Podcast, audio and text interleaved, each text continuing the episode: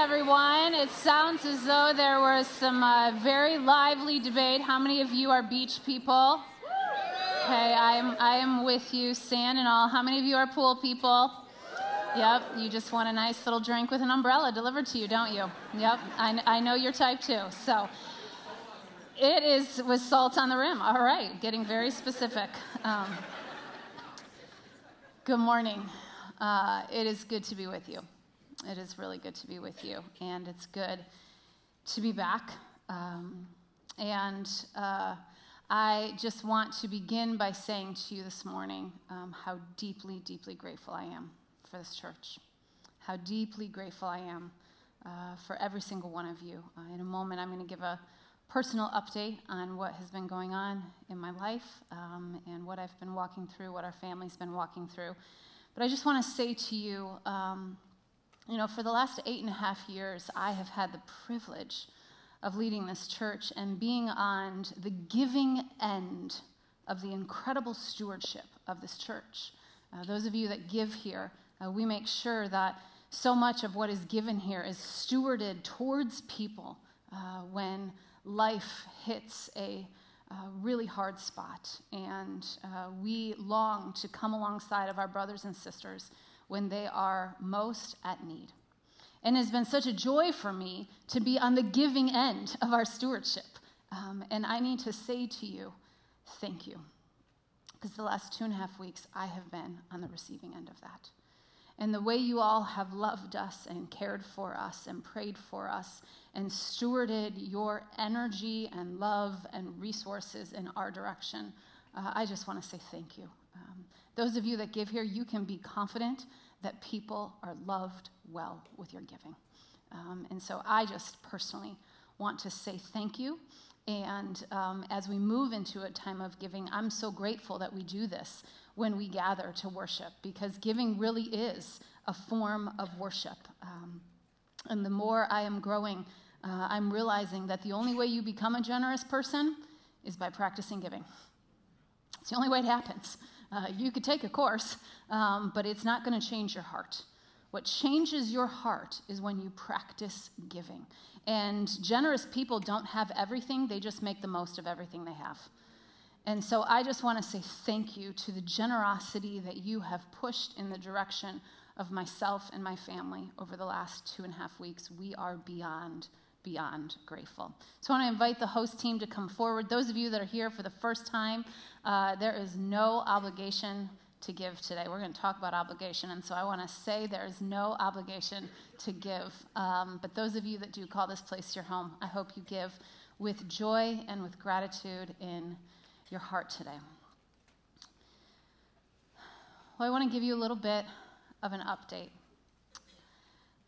Many of you know that on June 5th, all of life changed for myself and my family, for my dear sister-in-law, Antoinette, and their sweet baby who just turned 8 months this week, Ewan.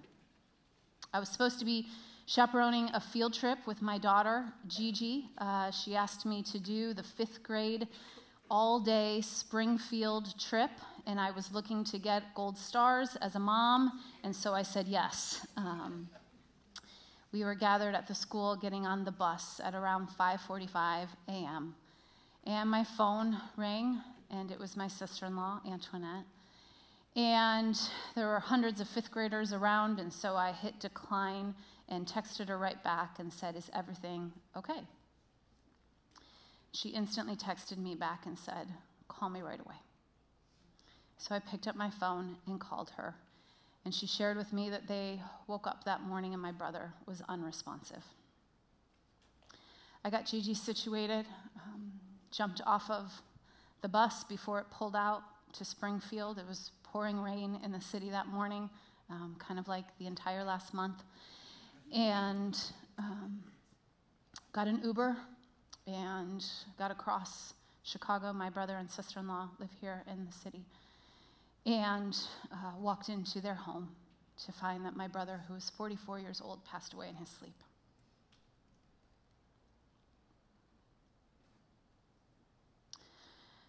As I'm sure you can imagine, we were in shock together. And I am convinced that it is only the grace of God that held us in that moment. And that nightmare moment ricocheted into the past couple of weeks that, to be honest with you, have felt very much like a fog. And singing the words that we just sang, this struggle is not how my story ends,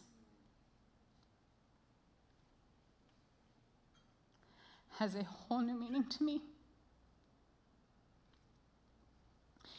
And what I know to be true is that deep grief requires that you hold two truths simultaneously. You see, somewhere in my head and in my heart and in my soul, I am confident that Jesus is at work. But the other truth is that this struggle is heartbreaking. And thankfully, I know that Jesus is okay with both of those things. There's no need for any overly spiritual platitude, because in a moment like this, those don't work anyways.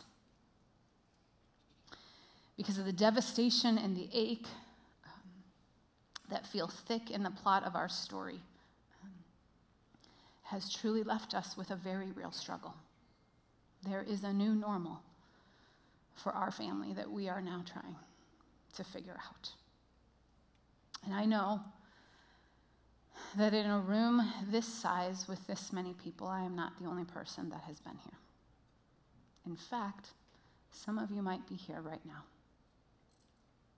You might be in a season of grief, of loss, of life taking a turn that you did not see coming, and if you were the solo writer of your life, you would not have written it into your storyline.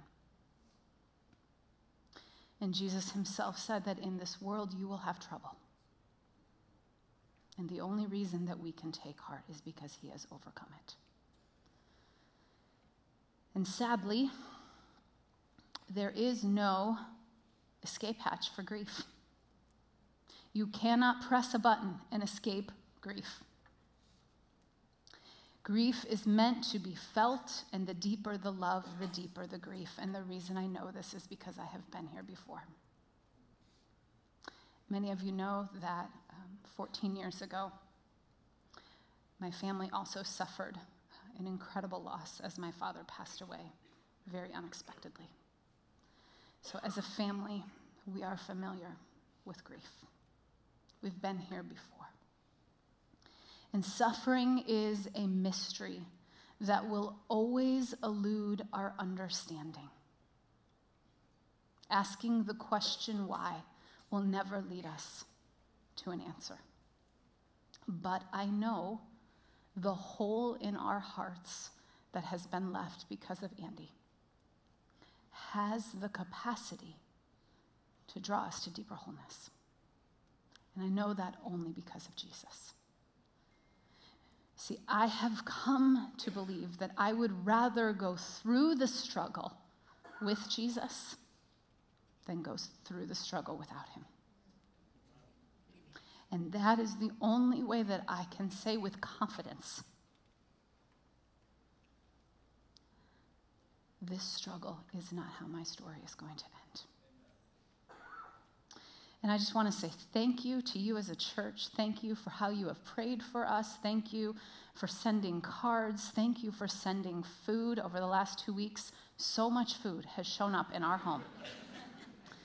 I didn't even know how it got there most of the time. I've said multiple times, I'm confident of two things in our church. We love really, really well, and we do food really, really well. We have a 5-star on Yelp for food. And thank you for loving me. Thank you for loving our family. Jarrett was away on his first 3 days of his sabbatical and came home to be with us, of course. And you need to know, I am so grateful to have a co-pastor in Jarrett. But what I am more grateful for is the rock that he has been for me as a husband And that should give you all the more confidence in your trust in him as a pastor. Not that he's a great pastor, but that he is an absolutely, he is a great pastor, but that he is an incredible, incredible man and husband. He has loved me and our family so sacrificially and so well. He did my brother's funeral, myself and our two kids spoke at it. You know, our son Elijah, who's 13, we have prayed his entire life the same prayer over him every single night, that God would make him both sensitive and strong, and we are seeing the fulfillment of that prayer. My son has been incredible as he has sat in the deep sadness.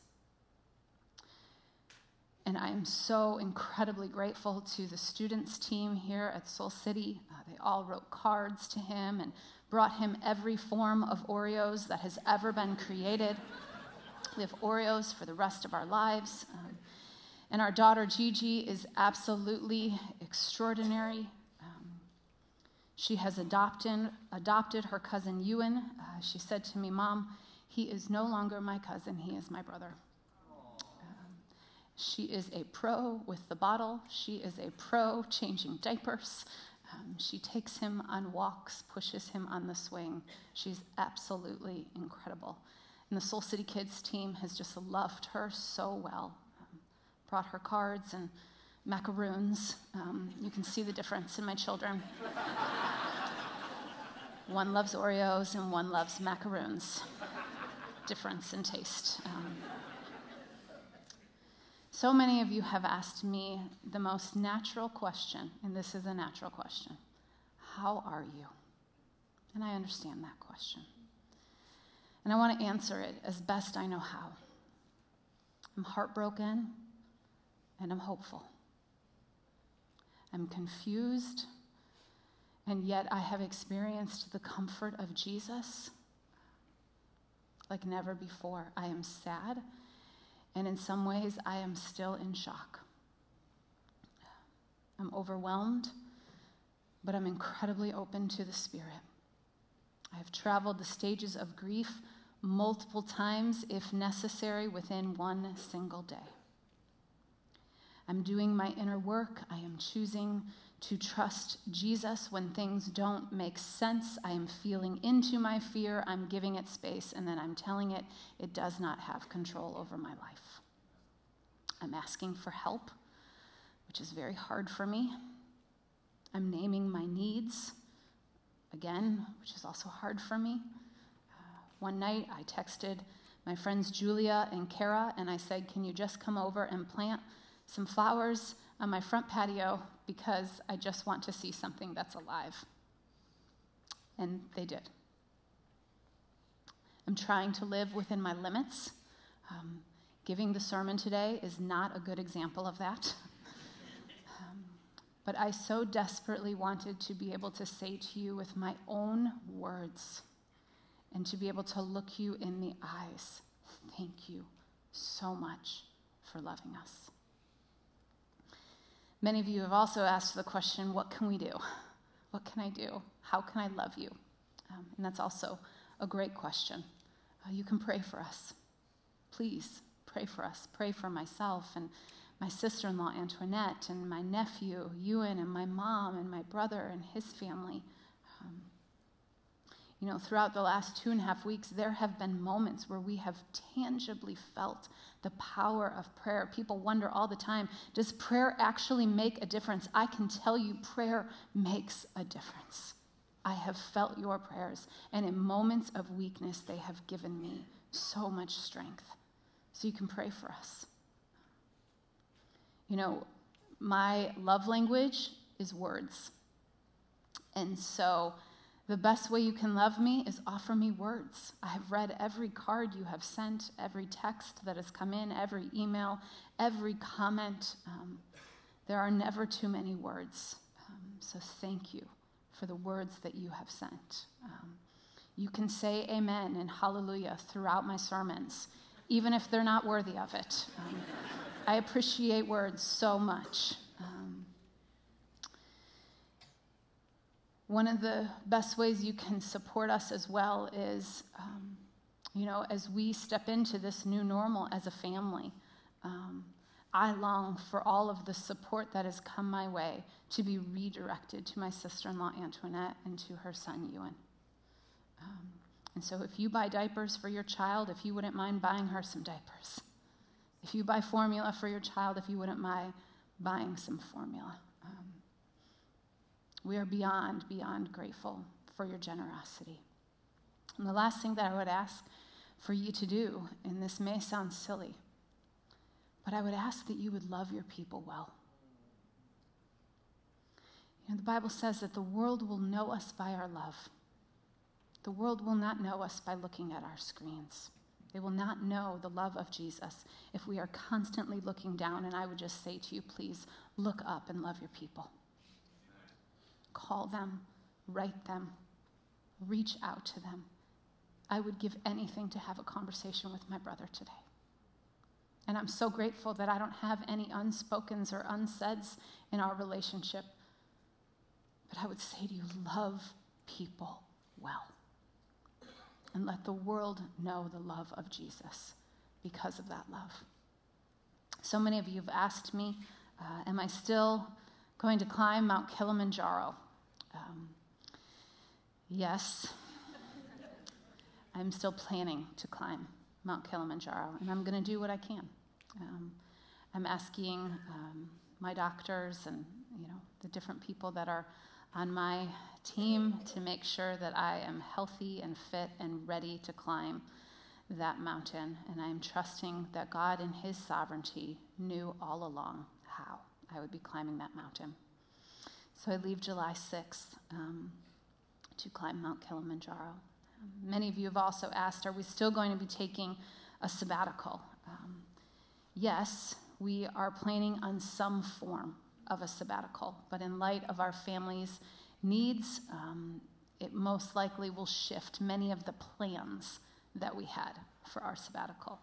But yes, we do plan to fulfill that. One of the things I do want you to know is that the elders of this church have reached out to me every single day. One of them is sitting right here, Carrie Hamster Wright. She has texted me a psalm every single day. The leadership of this church has come around me in the most profound ways. The staff of this church are some of the most extraordinary people I have ever been in relationship with. Our executive pastor, Kelly Skiles, leaned in hard and taught our team how to love their leader when their leader was broken. Sarah Emerson, our creative pastor, handled everything when it came to the arrangements for my brother's funeral and all that went into that. Katie, our assistant, managed meals and all kinds of different specific details. I could go person by person on our staff team, person by person in this church, in ways in which they have leaned in and they have loved us in the most extraordinary ways. And when someone loves well, honor is due to them. And so if you would help me thank our staff and our leadership here for the ways that they have stepped in.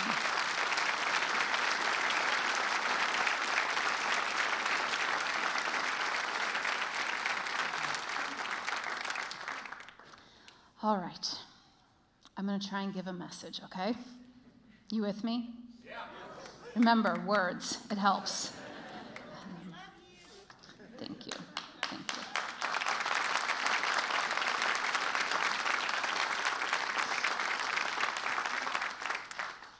You know, at my brother's funeral, Andy's funeral, I told a story that we love to tell in our family about how my brother, who was just 16 months younger than me, and so that meant we were just 1 year apart in school. And so that meant that Andy had to deal with the title of Jeannie's younger brother. Now, some days that served him well. Most other days it did not serve him well.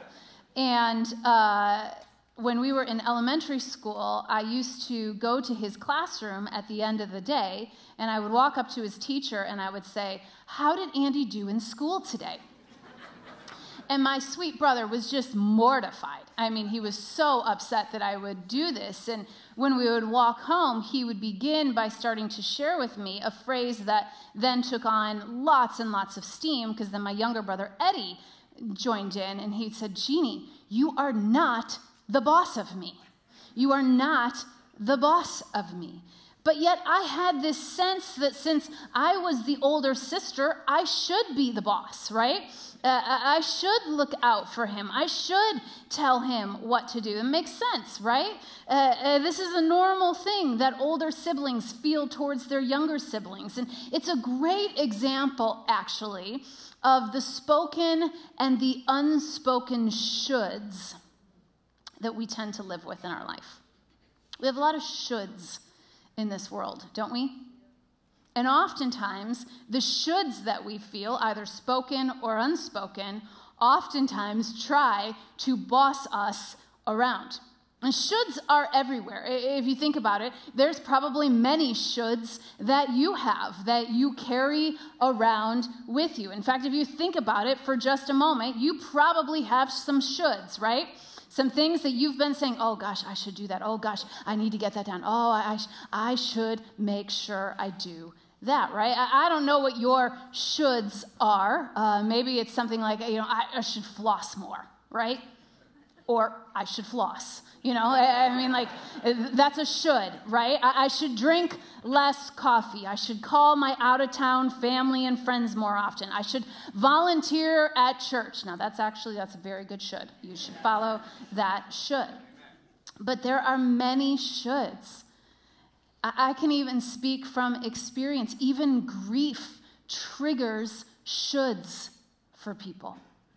I should say something. I shouldn't say something because I don't want to say the wrong thing. I should send something.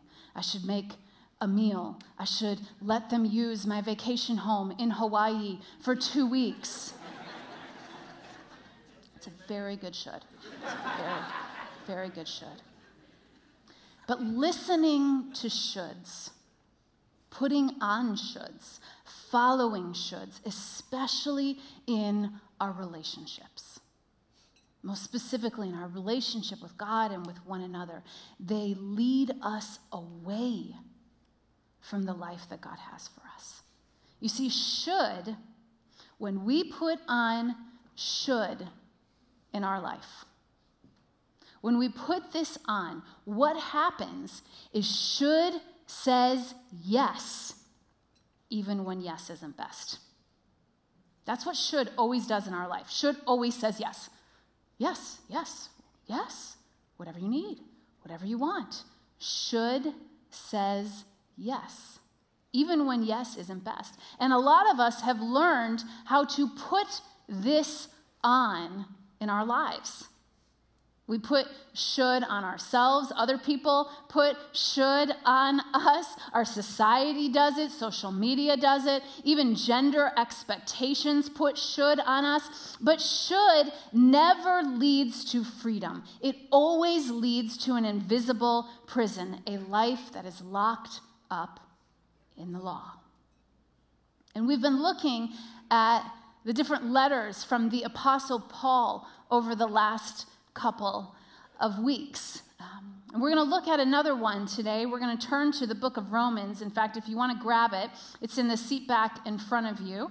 We're going to look at a letter that Paul wrote to the church in Rome, where he talks about what happens when we put on should, when we put on obligation in our life. So we're going to turn to Romans chapter 13, and it's found on page 921.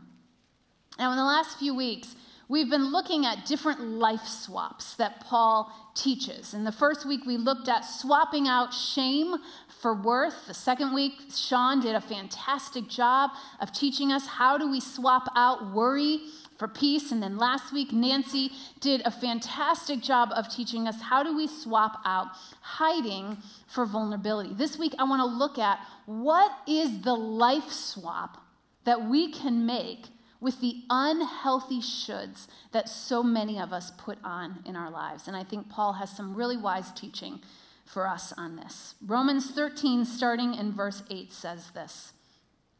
Let no debt remain outstanding except the continuing debt to love one another. For whoever loves others has fulfilled the law. So what is Paul talking about here? He's talking about debt. He's talking about the law. He's talking about fulfilling the law. And he says this. He says, let no debt remain outstanding. Paul is saying that when you are in debt, you essentially owe someone, right? Those of us that have ever had debt, credit card debt, school loan debt, car debt, we know what that feels like, right? You owe someone. And what debt brings is debt brings obligation. There is a should on you when you have debt. And so you put on should any time there's any kind of debt in your relational world. There's a should on you. And Paul is saying the only obligation that any of us should ever have is the obligation to love. All other obligations fall under the category of the law. So the only should we should ever feel is to love. Now, to be honest, how many of you have felt other shoulds other than love in your life? I have. I legitimately should probably floss my teeth more, right? I mean, we have shoulds in our life. And so many expectations and even assumptions that get piled up on us, sometimes we feel like the only way out is through the root of obligation. We just got to grin and bear it. And Paul says, any other debt than the debt of loving one another falls under the category of should. He goes on and he says, the commandments that you know well, you shall not commit adultery, you shall not murder, you shall not steal, you shouldn't covet, whatever other commandment there may be. So Paul is saying, take all of them and roll them into this one. They're all summed up in one command. Love your neighbor as yourself. Because love does no harm to a neighbor. Well, in this moment, Paul is kind of pulling them back. He's calling them back to the law and to the commandments that the Romans would have known well. He's saying there are some shoulds that you all know about because you have been taught these throughout your life. You know the commandments, You shouldn't commit adultery. You shouldn't murder. You shouldn't covet. And these are good and important shoulds. But all of those, Paul is saying, I can sum them all up in only one thing that you need to remember. Love your neighbor as yourself. It's the only should that will never bring harm to you or to others. Paul is trying to get their attention by saying, when you try to love other people by following a law, or you try to love other people and let it fit underneath a commandment, what you're doing is you are loving, trying to love from a place of should. And what Paul is saying is that is not authentic love. Sacrificial love, the kind Paul is talking about, is the opposite of should.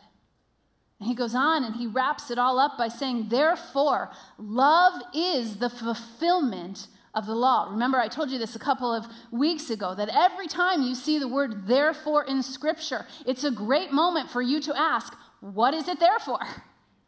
And Paul is trying to get our attention. He's trying to get the Romans' attention here to say, the law has already been fulfilled.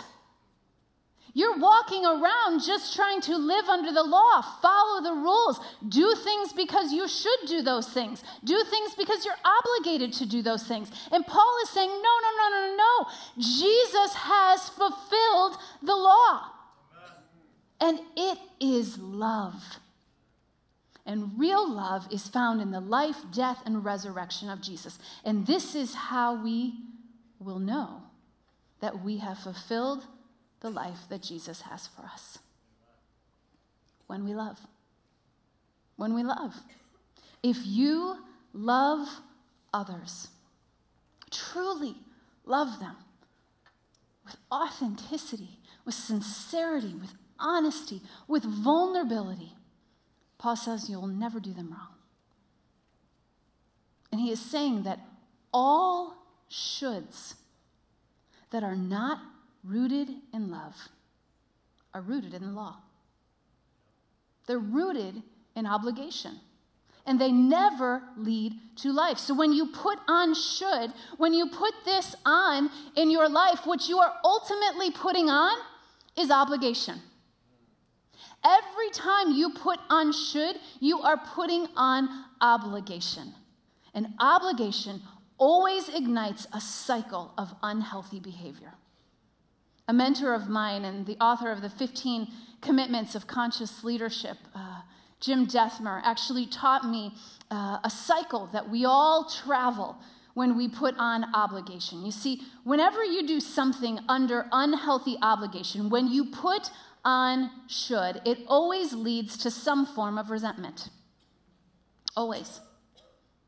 That feeling that you have of, oh gosh, I didn't really want to do this.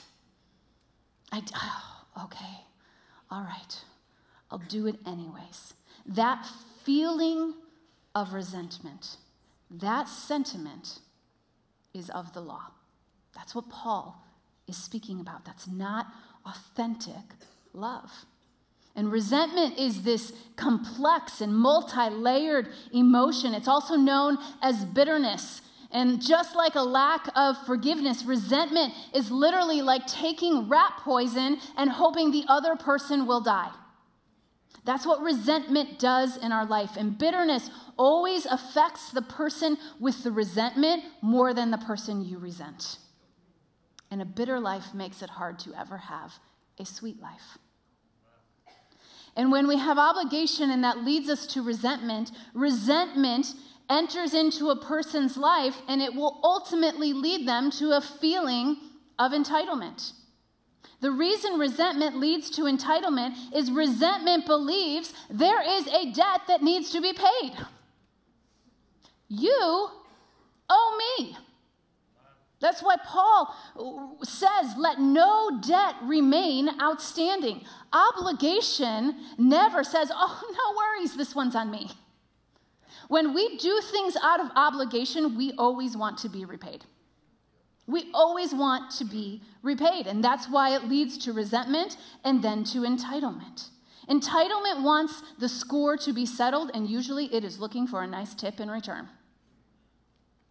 And when a bill is left that has not been paid, or maybe even can't be paid, it always leads to escape. Someone decides to escape from the relationship. And I've seen this happen over and over and over again. This is always the cycle that obligation leads us to. I was talking with a friend a few weeks ago, and she was sharing with me about her parents that had been married for multiple decades. And her mom, when the kids were born, she decided to give up her career and to stay home, and she was joyful about it.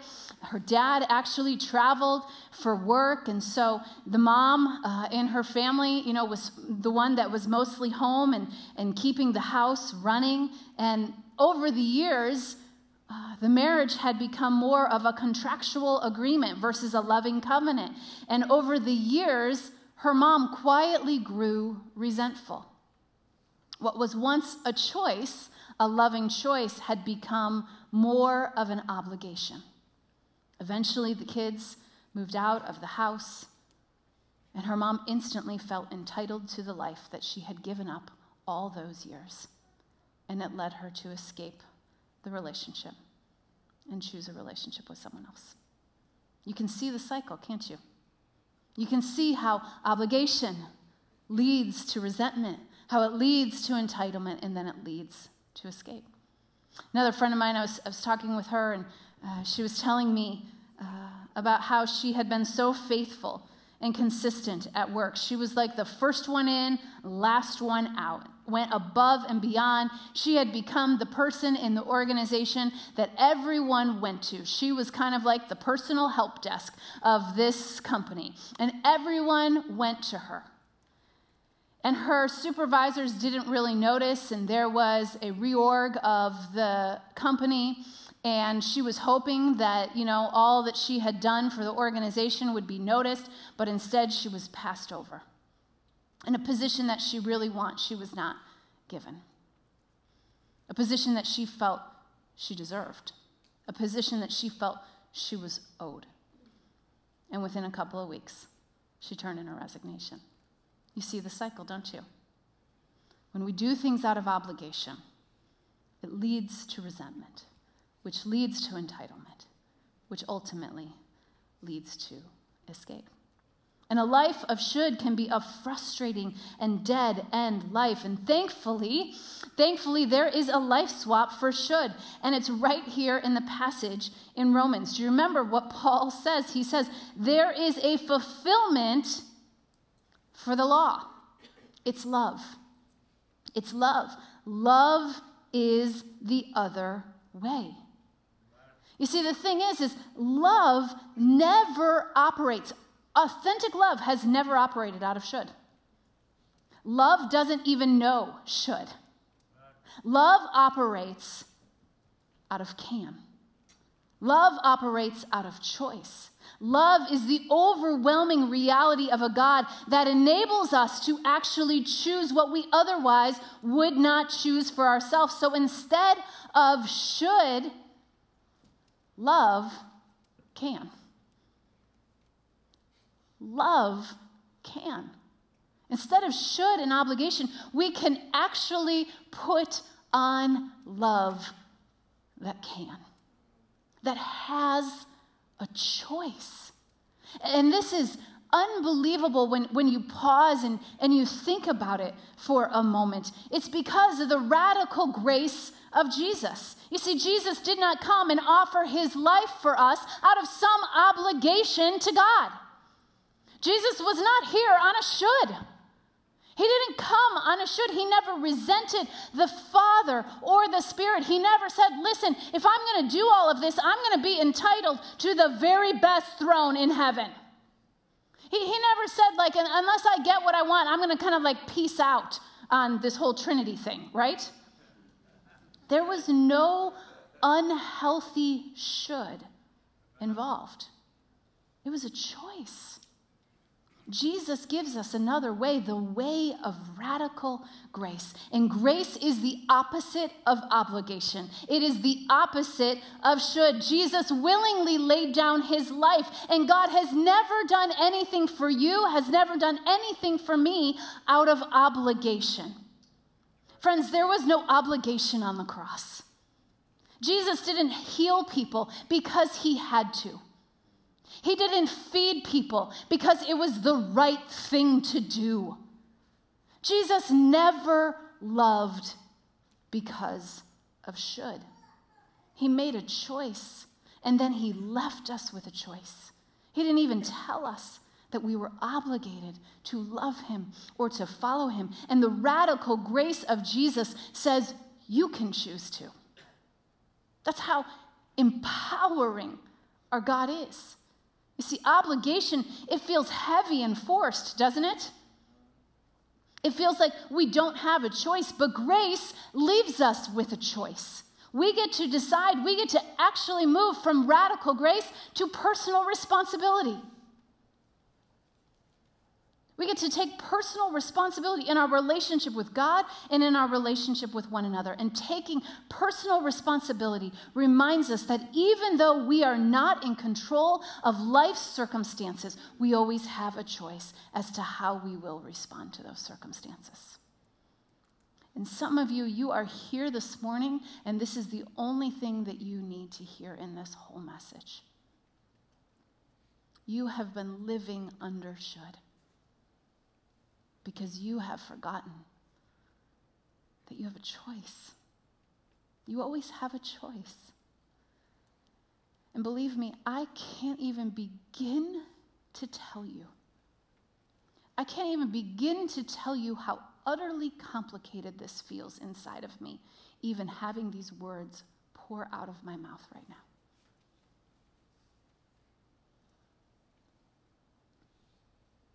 Every part of me wants to reverse the clock.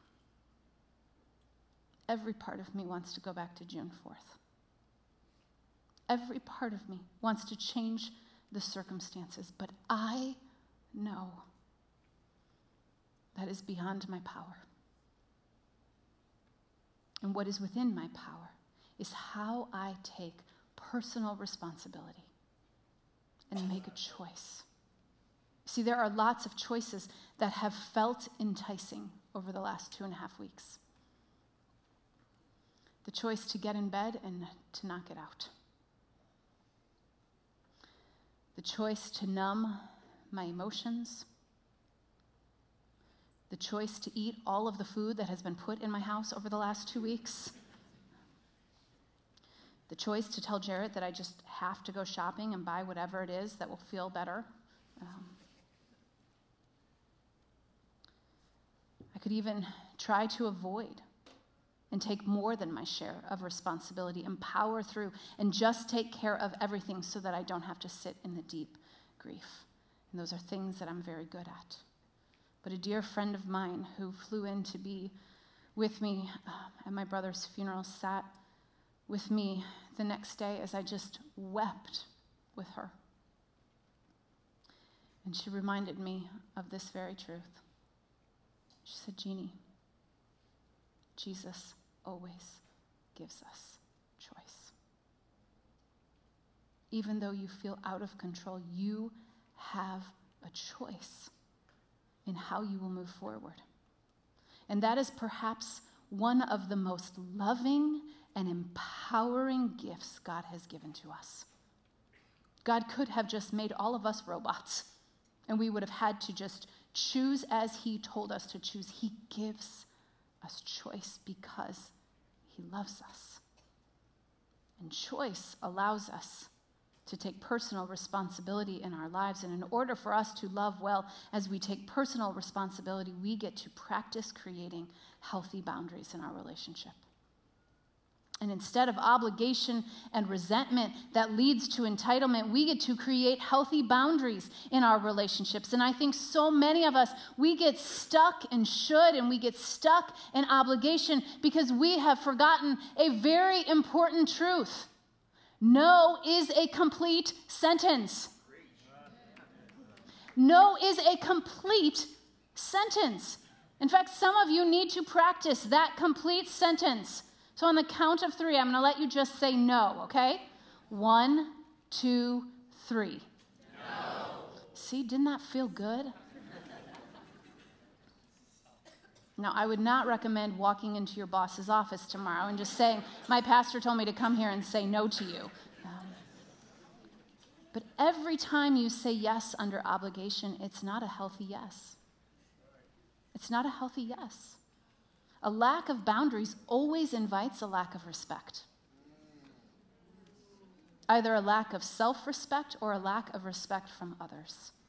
But the gift of healthy boundaries actually lead us to being able to offer the very thing that Jesus offers to us. You see, when we receive radical grace and we choose personal responsibility that leads to healthy boundaries, what we get to offer is sacrificial love. The very thing that Paul said is the fulfillment of the law. Sacrificial love is the opposite of should. It's the opposite of obligation. It is the fulfillment of everything Jesus offers. And then we get the joy of offering it back to one another. And somebody better say amen to that. Amen. That is our good news. This is the way of Jesus, friends. A life of obligation is empty. It is empty. It is a dead end. And some of you have been on this path, and you're here today because it's time to get off. It's time to get off this highway. This is a dead end road for you. This is the road of radical grace.